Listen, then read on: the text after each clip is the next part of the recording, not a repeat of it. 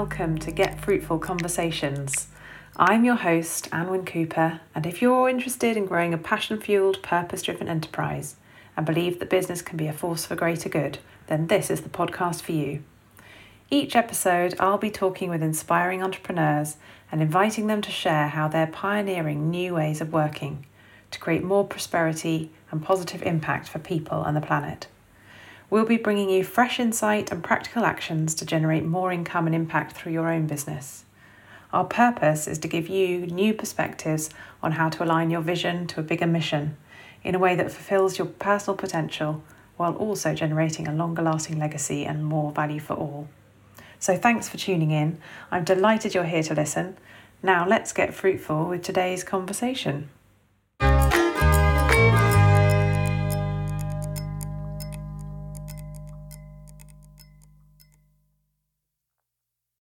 Welcome, everybody, and welcome to my guest today, who is Gemma Fairclough Haynes. And I'm really excited that Gemma is joining me today to talk about her entrepreneurial journey and how she is using business as a force for good.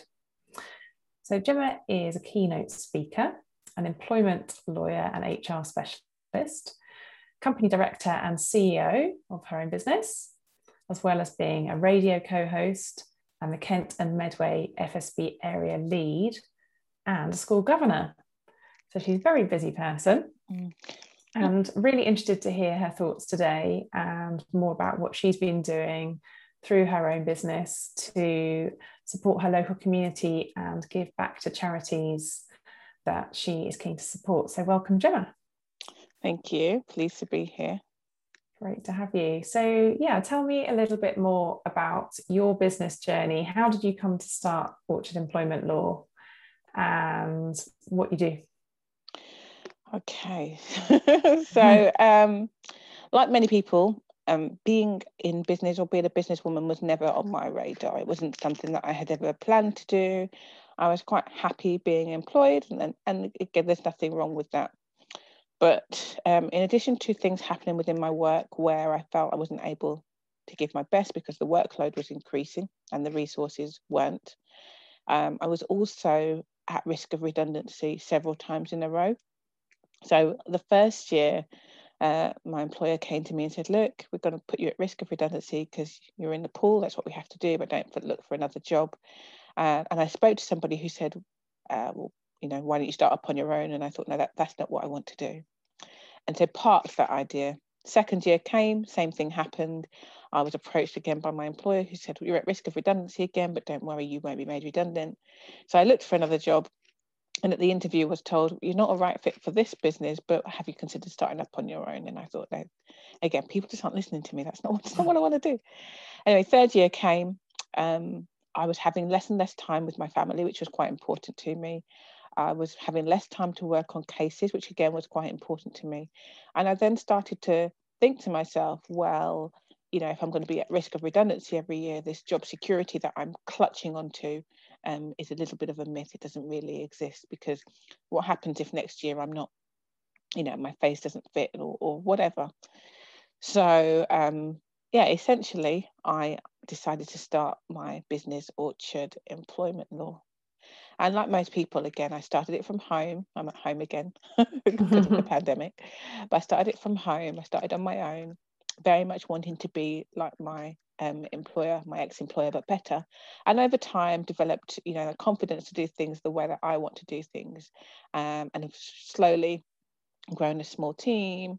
Um, we now have an office, and we have clients that are not only in Kent but also um, would we I think we can say nationwide. We've got clients in the Midlands. We have one client in Scotland. We've got clients um, all over the southeast, London, Surrey, Hampshire, etc. So it's been a journey, but it's been a really good journey.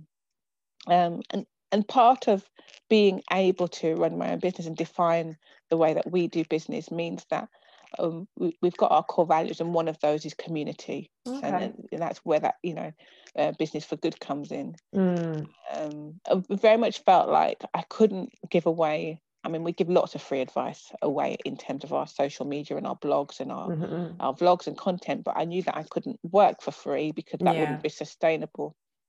So instead, what we do is we offer a discount Mm-hmm. to any charity or not-for-profit business, and we have quite a few of those those on our books. And it's the same; it's consistent. Twenty percent doesn't matter whether you're spending a hundred pounds or a thousand pounds, you'll still get that twenty percent um, discount because we understand that those pennies need to be used on other stuff. If if you know what I mean. Yeah, that's great. So yeah, fantastic. So tell tell us a bit more about um, how you're giving back to the local community because I know that that's also important to you and there's different things that you've been doing over mm. the years. So there's a, there's a number of different things that we have been doing, um, focusing, I guess, on the oldest, oldest and youngest members of our society. Mm-hmm.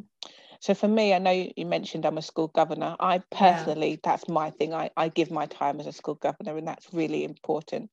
Um, I think it's important to me, but also from a business point of view, um, there are a number of different things we do, like we do work experience, where we give mm. a young person, either year 10 or 11, a week's work experience. And, you know, that's really important because I was on a, a, diversity webinar the other day and they were saying that uh, the UK is actually the worst in the world for what your parents doing determining how you uh, end up in the workplace or, or in business. Mm, really um, poor social mobility. Oh my goodness. And the, the statistic yeah. that if you are low ability, and I know we don't really like that term, but that's what it is. If you're low ability in school, but your parents are fairly well off, you're a 3rd mm-hmm. time more likely to end up in a high paid role than if you're high really? ability, but your parents um, are poor which right yeah, yeah, it's a bit shocking um, and that yeah. comes down to a number of things but one of those being access to good work experience and, mm. and role models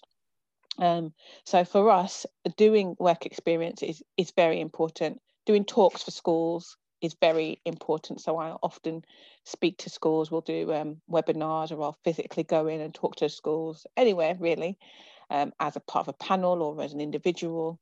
Um, and then also with the FSB, the Skills 3030, which I think you've done as well, Anwen, where we. I haven't actually, but I haven't have you not? heard about it. Tell, tell, us a bit more. No, not yet. So the I, FSB, I of it. yeah, so the FSB, it's a Federation of Small Business, is an organisation that represents um, small businesses and uh, sole traders. Um, and one of the things that we it started in Kent, was an initiative that started in Kent, was they'll take 30 business owners into a school to speak to 30 students in uh, either year 11 or year 12 or 13 mm-hmm. and they set us up in the hall. It's pre-social distancing yeah. obviously. And it's like speed networking. Okay. So the students would move around. And it was amazing because you know initially depending on what school you're in the first thing they'll say is i want to do a business. And they all want to do the same business you know because that's the culture in the school whether it's mm. we all want to be hairdressers or we all and again not saying that there's anything wrong with these professions or we all want to be carers but by the time they've been to three or four different people. They're like, oh, I had never thought about the fact that I could do mm. marketing as a job, or I'd never thought about the fact that I could work on a ship, or I'd never thought about the fact that I could have my own business, or I could be in employment law or HR. And you literally see the world come alive to them yeah. by the time they've it just opens their mind. Yeah, all the opportunity. Exactly, and and also um, if they have that opportunity to then most people they're speaking to their peers they might speak to their parents but they haven't have got that confidence to it's like an interview i guess speak to other people mm-hmm. they ordinarily speak to. So again that's given our time for free. It's usually about two hours um, and it's happened in various different schools ac- across kent. And it's really it's enjoyable. Some some students have even been offered jobs or work experience summer jobs. oh, fantastic. Yeah but even if you can't offer that i just think we have so much to give yeah. um, in terms of our experiences. So that's an, another another thing i hope that, will be I've carrying done. on. Yes. Yes yeah. it will. We haven't done it recently for obvious reasons mm. and we can't do it online because schools are very um, cautious about mm-hmm. putting people in a room online with strangers yeah. for obvious reasons. But um, we, we have got some dates booked for september onwards so i'm, I'm oh, hopeful we'll do that and yeah. then another thing that um, I do as well is I'm really keen on speaking about some of the older members of our society. So I've done lots of talks about um, dementia and aging in the workplace. um, and also women in the workplace as well, and some of the mm-hmm. discrimination mm-hmm. that we we face, and, and leveling the playing field um, in that sense. Oh, interesting. On on the subject of dementia, have you done the dementia friends training? I have, yeah.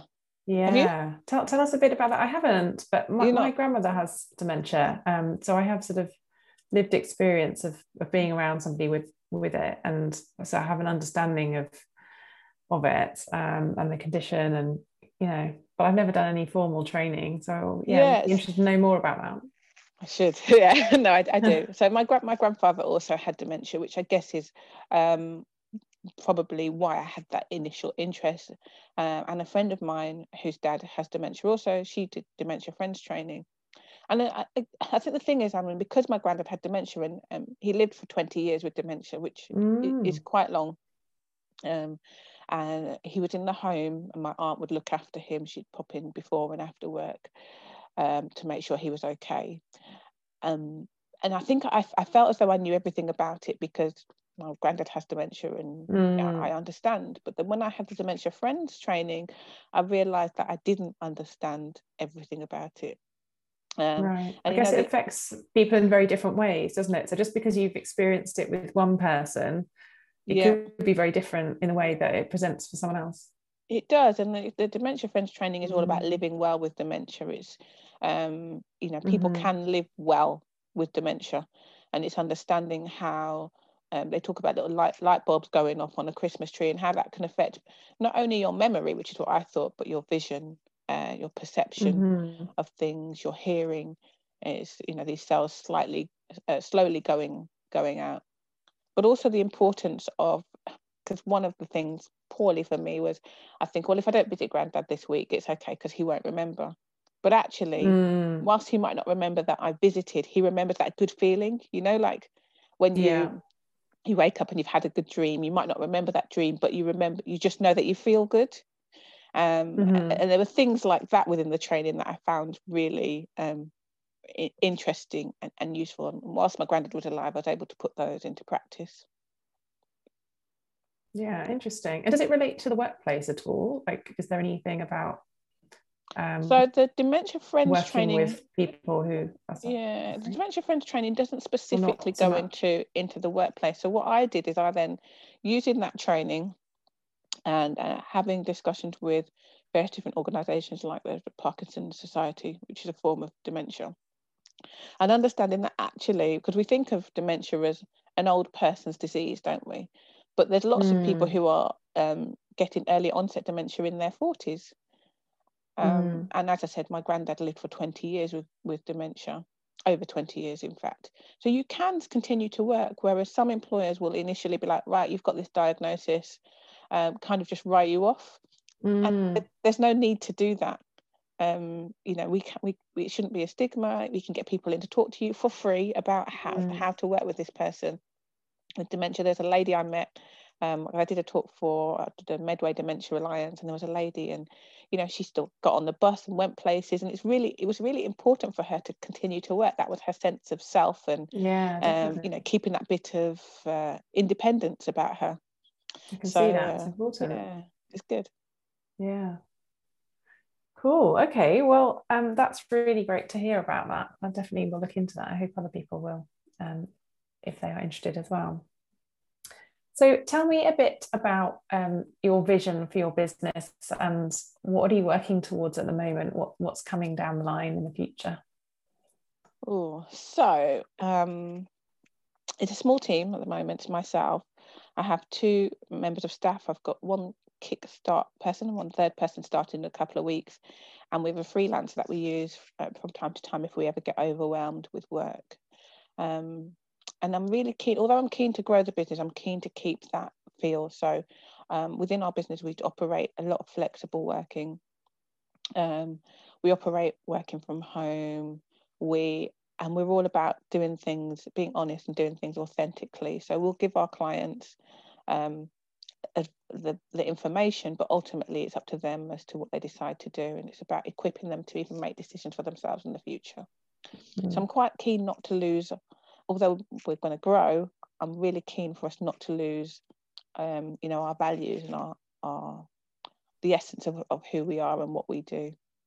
Um, yeah. So yeah, going forward, it's just building on, on what we already have, really, continuing to um, have more clients, continuing to have more of a team, um, and for it to be a fun place to work, an enjoyable place to come to as well, because that's quite important.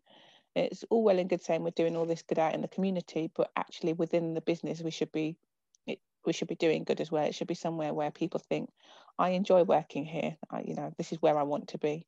Yeah, that's great. Really interesting to hear about the Kickstart person who's joining the team. For yeah. those people who don't know about that scheme, do you want to just share a little bit about it?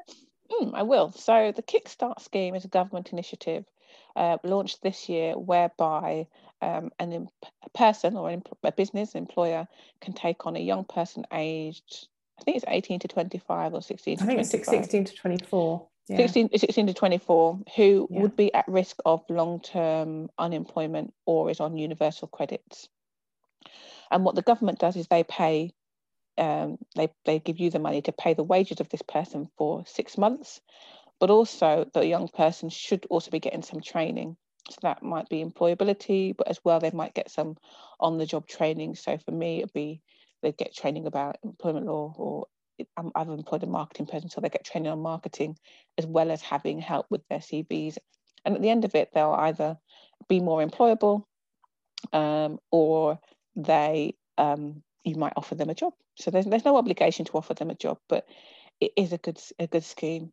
And I know I was having a discussion recently with a friend of mine who was saying, oh, I'm not sure about doing it because I don't know whether I'll be taking advantage of a young person. And I was like, absolutely not. This is actually a good thing.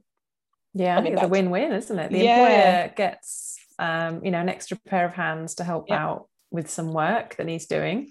Mm-hmm. Um, but the young person gets some really great experience to put on their CV and training and and they get paid. Yeah, and, and, they get they paid, get paid, as well. Yeah. yeah. So it's not like an unpaid internship, which has got all sorts mm. of you know feelings about that. But actually, they get paid and they get this experience, and they should walk away with something good. And you walk away having had somebody in your business for six months. Yeah. So um, definitely yeah. a win-win and one to look into if if people are interested in that. Mm. Um, so looking back over your journey in business so far, um, what would you say are the big lessons that you've learned along the way? oh, um, I think the biggest one is just to be yourself, you know, and I, I didn't realize that I necessarily I wasn't necessarily being myself in the beginning. As I said, I started wanting to be very much like this corporate brand, you know, because that's what I came from. Um, but just being really comfortable with with being myself, um, being comfortable with understanding that everyone isn't for you. So if you don't win, like when you start off, it can be quite disheartening if you don't win that client, or you know. Um, but actually, it's about having the right fit. You're not going to be for everybody, but also mm. everybody isn't for you. Mm. So having that confidence is is really important as well. Um, what else uh, has been a big thing, big lesson? Just to give things a go. Yeah. Yeah. Because so a lot of the things which I'm doing now, like the public speaking, for instance, again, they were never in my plans or my visions, but just saying yes to a few things has opened opportunities and doors. Um, it's been quite exciting. So yeah, yeah, give things a go yeah worth trying and experimenting mm. to see what works. Yeah brilliant. Um, so where do you draw inspiration from? Are there any um, other businesses that you admire or, or people in business that you are inspired by? Or do you like to read? Any books that have stood out for you or yeah. podcasts that you listen to? Kind of what what inspires you or who who do you look up to that you um, think is um, doing a good job in business? Who do I think that's doing a good job? Well, I love to read, um, and I, am always interested in reading different things. So I think the last book, a few months back, last businessy book I read was probably Relentless. Okay, um, I heard of that one. Mm, it's very colourful language, so if you're sensitive, don't. Right. um, but if you're not sensitive, there are some really good lessons in there about you know doing your best and keeping up being motivated and um, you know learning to fail and fail fast all of those kind of things which are mm. are really important and um, so yeah I, I, love to read and i'm always open to to books um, and I, you know because we've been in business for such a while now, we've, we've built a network of people around us um, mm. that are, are still in business or have been in business. So um, I think it's important not to take advice from everyone. Can I say that actually? I think it's important. Mm, yeah, that's a really yeah. good tip. I think it's important not to take advice from everybody because, well, everybody doesn't know what's best for you or your business and you can just get a bit lost. Mm. Um, you know, mm. it's not that people don't mean you well; most of them do, but I think it's important not to.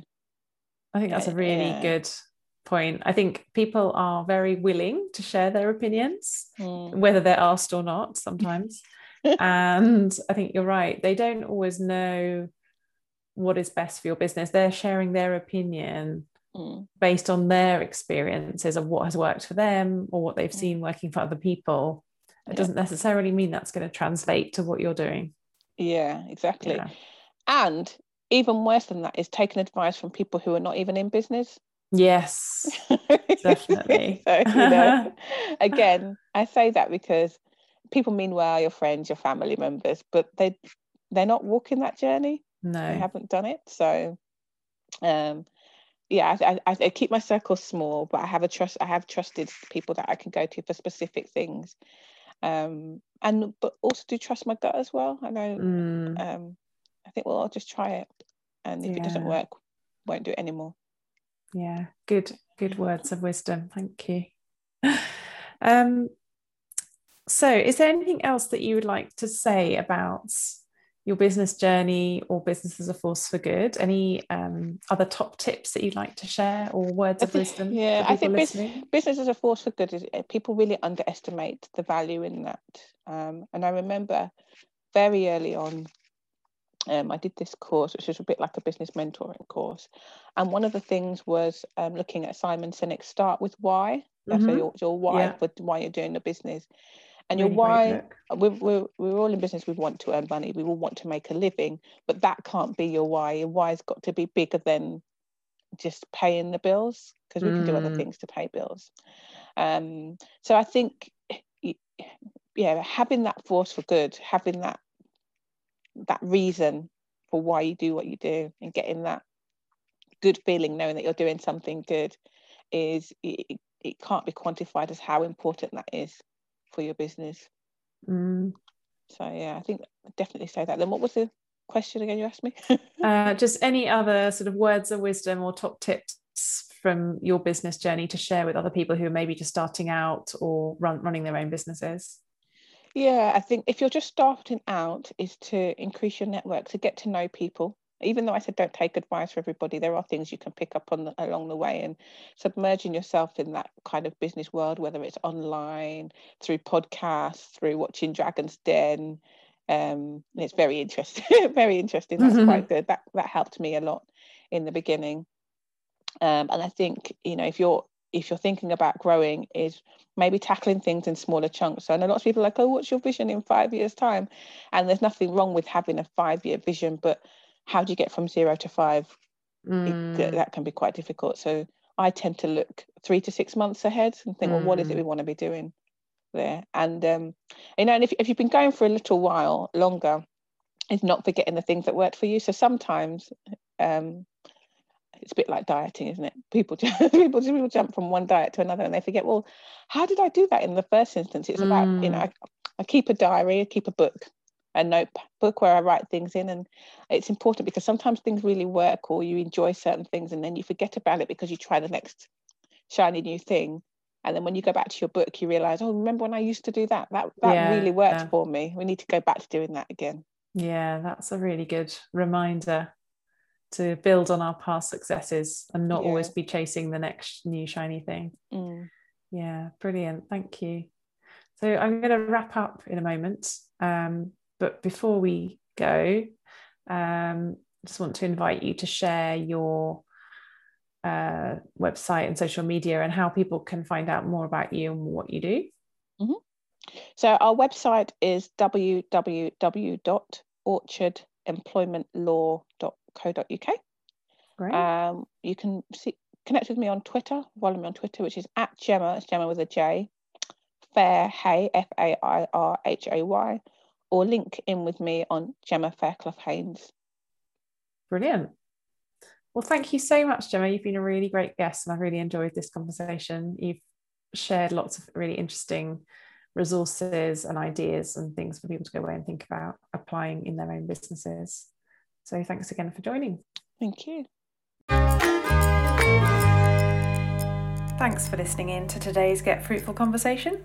If you've enjoyed what you've heard, I invite you to give us a five star rating, leave a review, subscribe to the podcast, and tell your friends and colleagues to check it out too.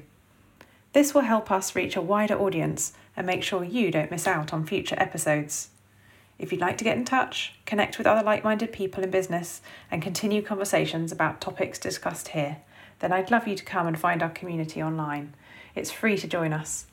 Just search for the Get Fruitful Business for Good group over on Facebook, visit my website, getfruitfulmarketing.com, or click the links in the show notes. I'd love to hear what Business for Good means for you. Until next time, goodbye for now.